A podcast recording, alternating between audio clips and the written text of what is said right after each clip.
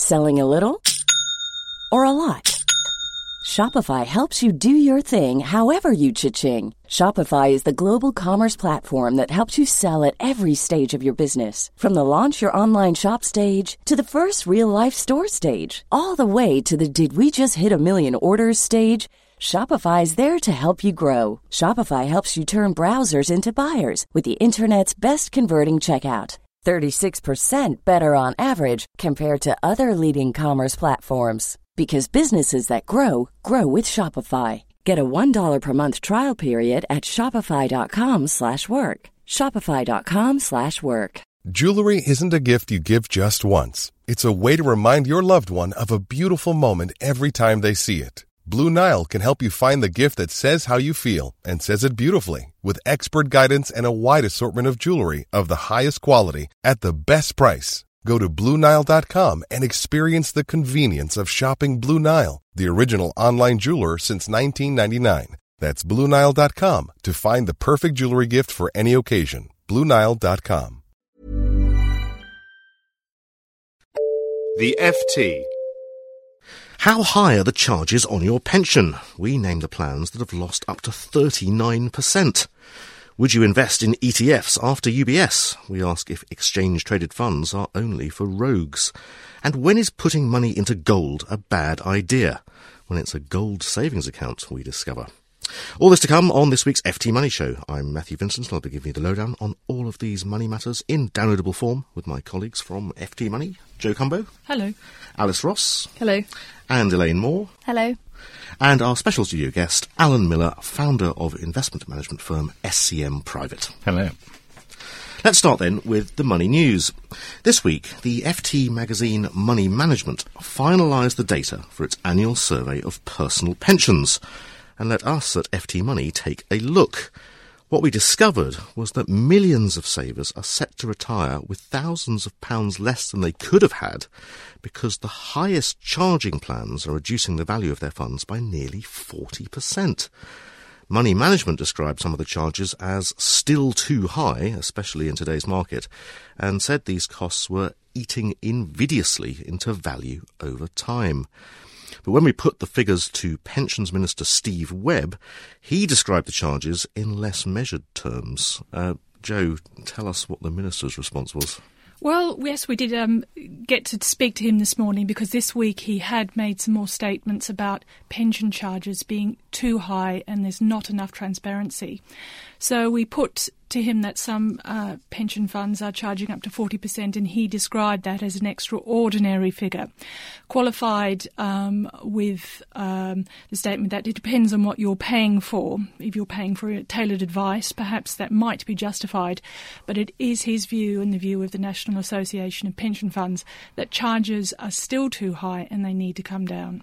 And let's look at these charges uh, more closely. Now, the the big headline figure, the 39%, now that's the effect of charges in reducing a fund that's invested over 25 years. That's right. And that example was based on a single lump sum contribution of £10,000 over 25 years. Now, if you're um, paying a single contribution, you tend to pay more in fees and charges than you would on a regular basis. Um, the same plan, the Skandia plan, um, if you paid on a monthly basis, for example, £200 per month, the charges would equate to about 23%, so only about a quarter of your fund, which um, many believe is still too high to be paying uh, over the term of a pension investment. Well, yes, exactly. And uh, you mentioned that that uh, particularly high charging pension was a Skandia uh, product. But there are a number of other big names that uh, are in this survey that come out with you know, equally um, That's right. extraordinary household, charges. Household names, including Legal and General, um, often appearing on the stakeholder best buy list, um, with their single contribution plans um, high up to about 38% uh, on £10,000 over 20, um, 25 years, or almost 20000 uh, coming off your fund in fees. And also AXA. AXA's business has now been taken over Friends Life, which has about a third of fund uh, value will be taken off in charges.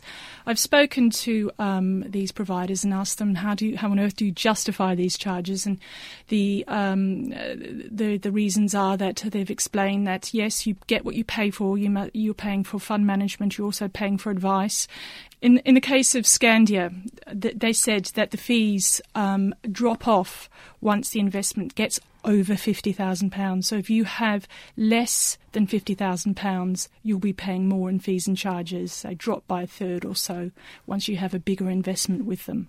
I suppose the, the, the Skandia pension that we're talking about also sort of has two layers of charges in that it's a uh, it's a sort of multi-manager uh, product. You're you're paying Skandia's charges, and then you're also paying the charges for the underlying funds. I think this highlights the problem for many investors and for savers is that the way these charges are structured are not transparent. So it is very difficult right across the board, even conceding um, in, in this survey. It's difficult to compare apples with apples because um, the way this, it's not transparent at all. And this is what the Minister said this week, Steve Webb. He wants pension companies to be more transparent about how they set out their charges. And of course, there is another complication for consumers is that the RDR is rolling out um, the retail distribution review, providers are stripping commission payments out of out of um, projected maturity values, but that's not across the board, so it's very difficult to to compare funds. Yeah, so uh, the retail distribution review that, that, you mentioned, of course, is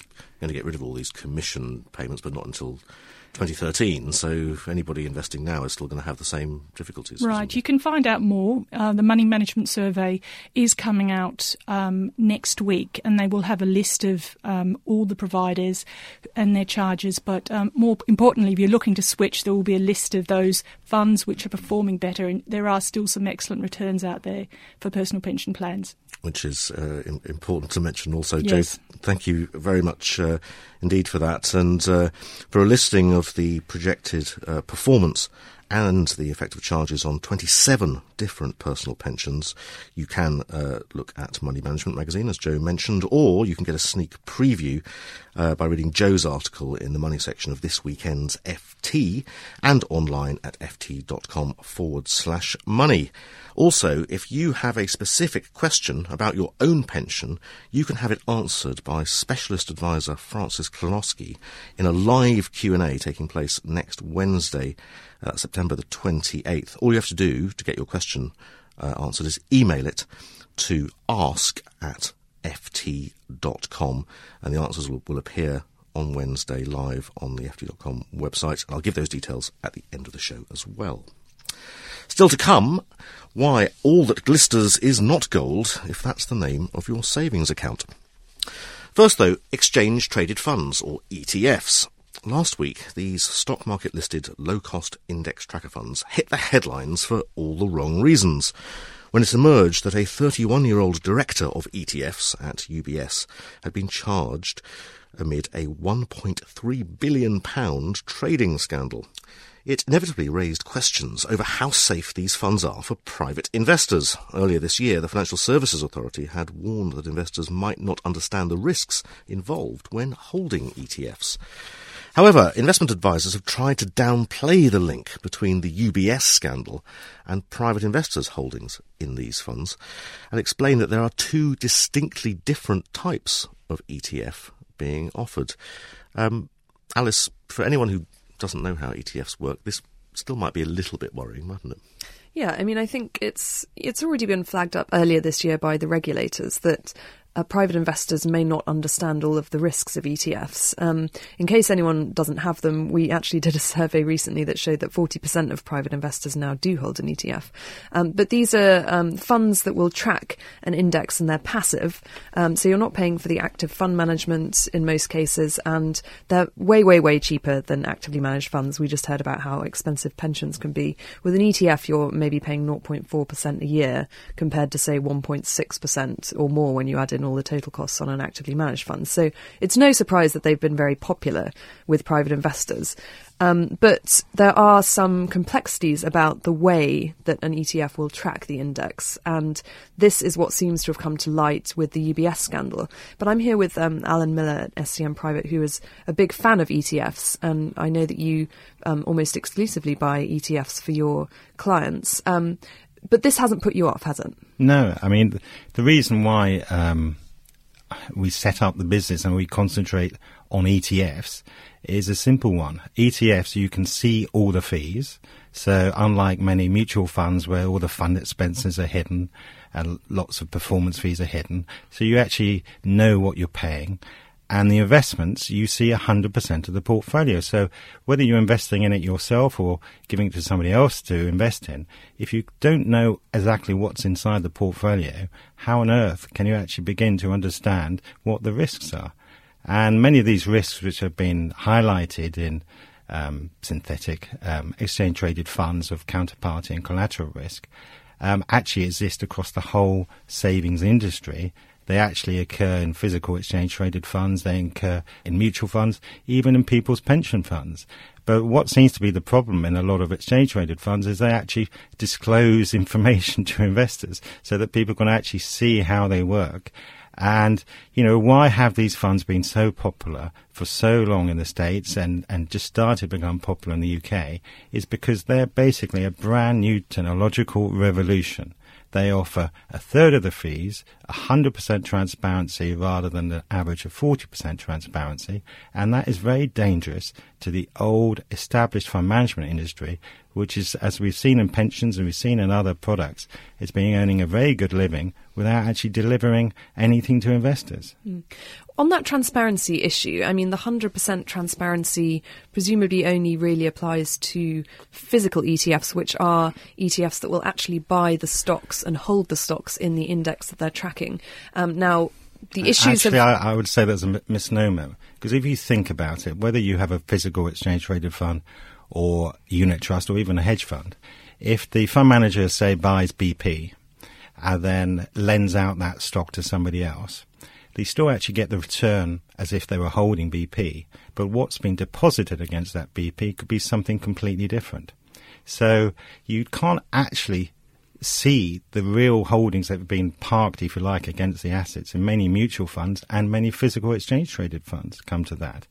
And the reason why, you know, the synthetic have grown uh, for a lot of markets, like emerging markets, eh, they tend to be much more efficient in tracking some equity indices where they're quite expensive to actually replicate. As long as you invest in a fund where you have 100% collateral, which is what, what we do, we insist on 100% collateral, even though across all funds, under UCITS rules, the maximum counterparty risk is 10%. But you can actually find a whole host of ETFs where they've taken that out and they have over 100% collateral backing. But you're mentioning, you know, you're talking about physical ETFs, you're talking about synthetic ETFs, which are also called swap based because those ETFs will rely on an investment bank to deliver the return on the index that they're supposed to be tracking. And that's where some confusion can arise, I think, for private investors. What do you think that all investors understand the difference between these two? Do you think that they should always try and find out which type of ETF it is that well, they're holding? Well, the most important thing is you have to understand why you actually want to invest in that index, and then how you want to do it, what the real costs are, and how each ETF does it. And like in any investment, whether it's a mutual fund or even a share, you need to understand what you're getting one is not necessarily better than the other, and some groups are better than other groups. As long as you actually look at it in detail, you look at the information which is actually available, particularly on the manufacturer's websites, you can actually say, well, actually, I would rather have the lower cost, maybe synthetic, or not have the risk of the uh, stock lending in the physical exchange traded funds. You know, it's up to the investor to decide what suits them. As long as the industry is transparent and uh, open, people can make informed investment decisions. Alan, uh, thank you very much. If you're still uh, looking for uh, an explanation of exactly how a synthetic uh, ETF differs from a physical ETF and exactly what counterparty risk is, uh, you can read answers to all of these questions in Alice's Q&A article, which will be appearing in the money section of this weekend's FT and on the website at ft.com forward slash money.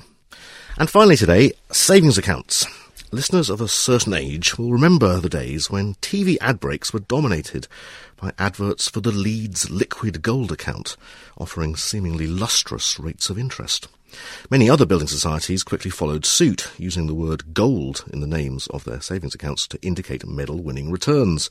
But fast forward to the present, and these gold savings accounts are looking decidedly tarnished. So much so that Pensions Minister Steve Webb, yes, it's him again, recently suggested that they were misleading savers who were seeking the highest possible returns on their cash deposits. So, Elaine, you have been prospecting among the building societies. Um, exactly how much of a fool would I be to open a gold account now? Well, it's not a pretty sight. The list that I've been looking at, I was digging around between lots of these uh, accounts that have very extravagant sounding names, so premium and building, high interest, gold. There was a diamond one at one point. Um, the rates that were coming up 0.01, 0.05%, 0.1 if you're lucky. On a gold account? On a gold account.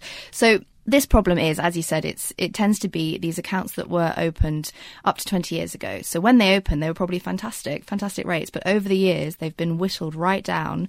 They're probably not even open to new money anymore. But they do hold significant sums of some people's cash, and that cash is earning an absolutely a paltry rate of interest right now. So I have a quiz for you. oh, excellent! I, I, like the idea of this. Okay, so we've got the bank rate of interest 0.5. Yes, I know that. The average rate of uh, easy access savings rate on offer now is about 0.9%. Thanks for helping with that. Yeah. If you had an account that was called the high extra interest, what do you think you would earn on that one? Is it easy access? Easy access, yeah. You can get about 3% nowadays still. That one is 0.01%. Ah. Oh. But that was Newcastle Building Society, and right. that one has actually been closed now. So there was kind of a wave of publicity. As you said, Steve Webb brought this up in Parliament. It's been talked about a bit right now. There was a bit of publicity at the end of last year about these names of accounts that were paying out nothing. And uh, unremarkably, some of the accounts that were picked out, they've all now been closed to new money. And this Newcastle account that paid 0.01%, that has now changed over. So it's moved the money that savers had in that account to accounts that pay a little bit better. And do they have equally sort of you know lower lower interest sounding names? They don't. They've changed their names actually. They've simplified their range right down. That's what they say yeah. was the reason for moving the accounts over. Nothing to do with the bad publicity. It was all about simplifying the accounts on offer. And what you'll notice is a lot of the accounts that pay some of the best rates, and they all tend to be online rates. They've got these very boring sounding names. So it's WebSaver, NetSaver, saver accounts, and that you can get up to 3% on easy access. So those are ones to, to go for. Um, of those that are still open, those accounts that have got these uh, uh, sort of shiny names, um, any in particular that you'd that you'd pick out? I pick some out? Okay. Yeah. So Saffron has got yep. a cash build. That sounds good, doesn't it? That's 0.05 percent that you'll you get build, on your build money. very slowly. You will build nothing yep. on that. Uh, Dunfermline Gold. That's 0.1 percent. These are all open to new money as well at the moment. So, and they're all building societies, which, as people have said in Parliament, you would get savers feel like they have a sort of relationship relationship with their building society. And there's a lot of trust and good feeling that goes on between the clients and the provider. And what a lot of the older savers, especially, have said is that, well, they assume that if they're getting that, that must be the norm. That must be what everybody is getting. And we are obviously here to tell you that that's not the norm at all. And you can get a much, much higher rate than that just on easy access cash that you can get out as much as you like. So don't be misled by the name of the account, which is actually advice you could apply to pretty much every financial product out there. Um, Elaine, thanks very much indeed uh, for that. And for a list of those gold and premium and extra high interest accounts that have been closed down, as well as the, those accounts that are still open, make sure you read uh, Elaine's expose in the money section of this weekend's FT. That's all we have time for in this week's FT Money Show. Remember, you'll find all of these stories, plus daily news updates, blog posts, and top tips on our website, ft.com forward slash money. You can follow our tweets at twitter.com forward slash FT money. And if you have a pensions question that you would like answered by advisor Francis Klonowski in our live online Q&A taking place next Wednesday, September the 28th, just email us. The address again is ask at ft.com. Next week, we'll bring you another financial lowdown in downloadable form, but until then, it's goodbye from me and it's goodbye from Jo, Alice, Elaine, and our special guest, Alan Miller from SCM Private. Goodbye. Bye. For more downloads, go to ft.com forward slash podcasts. Selling a little or a lot? Shopify helps you do your thing however you cha-ching. Shopify is the global commerce platform that helps you sell at every stage of your business. From the launch your online shop stage to the first real life store stage, all the way to the did we just hit a million orders stage. Shopify is there to help you grow. Shopify helps you turn browsers into buyers with the internet's best converting checkout. 36% better on average compared to other leading commerce platforms Because businesses that grow grow with Shopify. Get a $1 per month trial period at shopify.com slash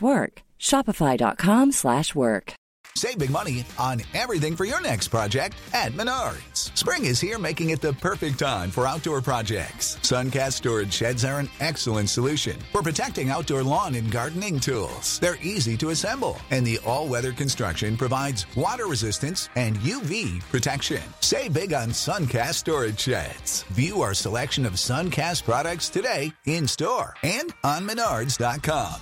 Save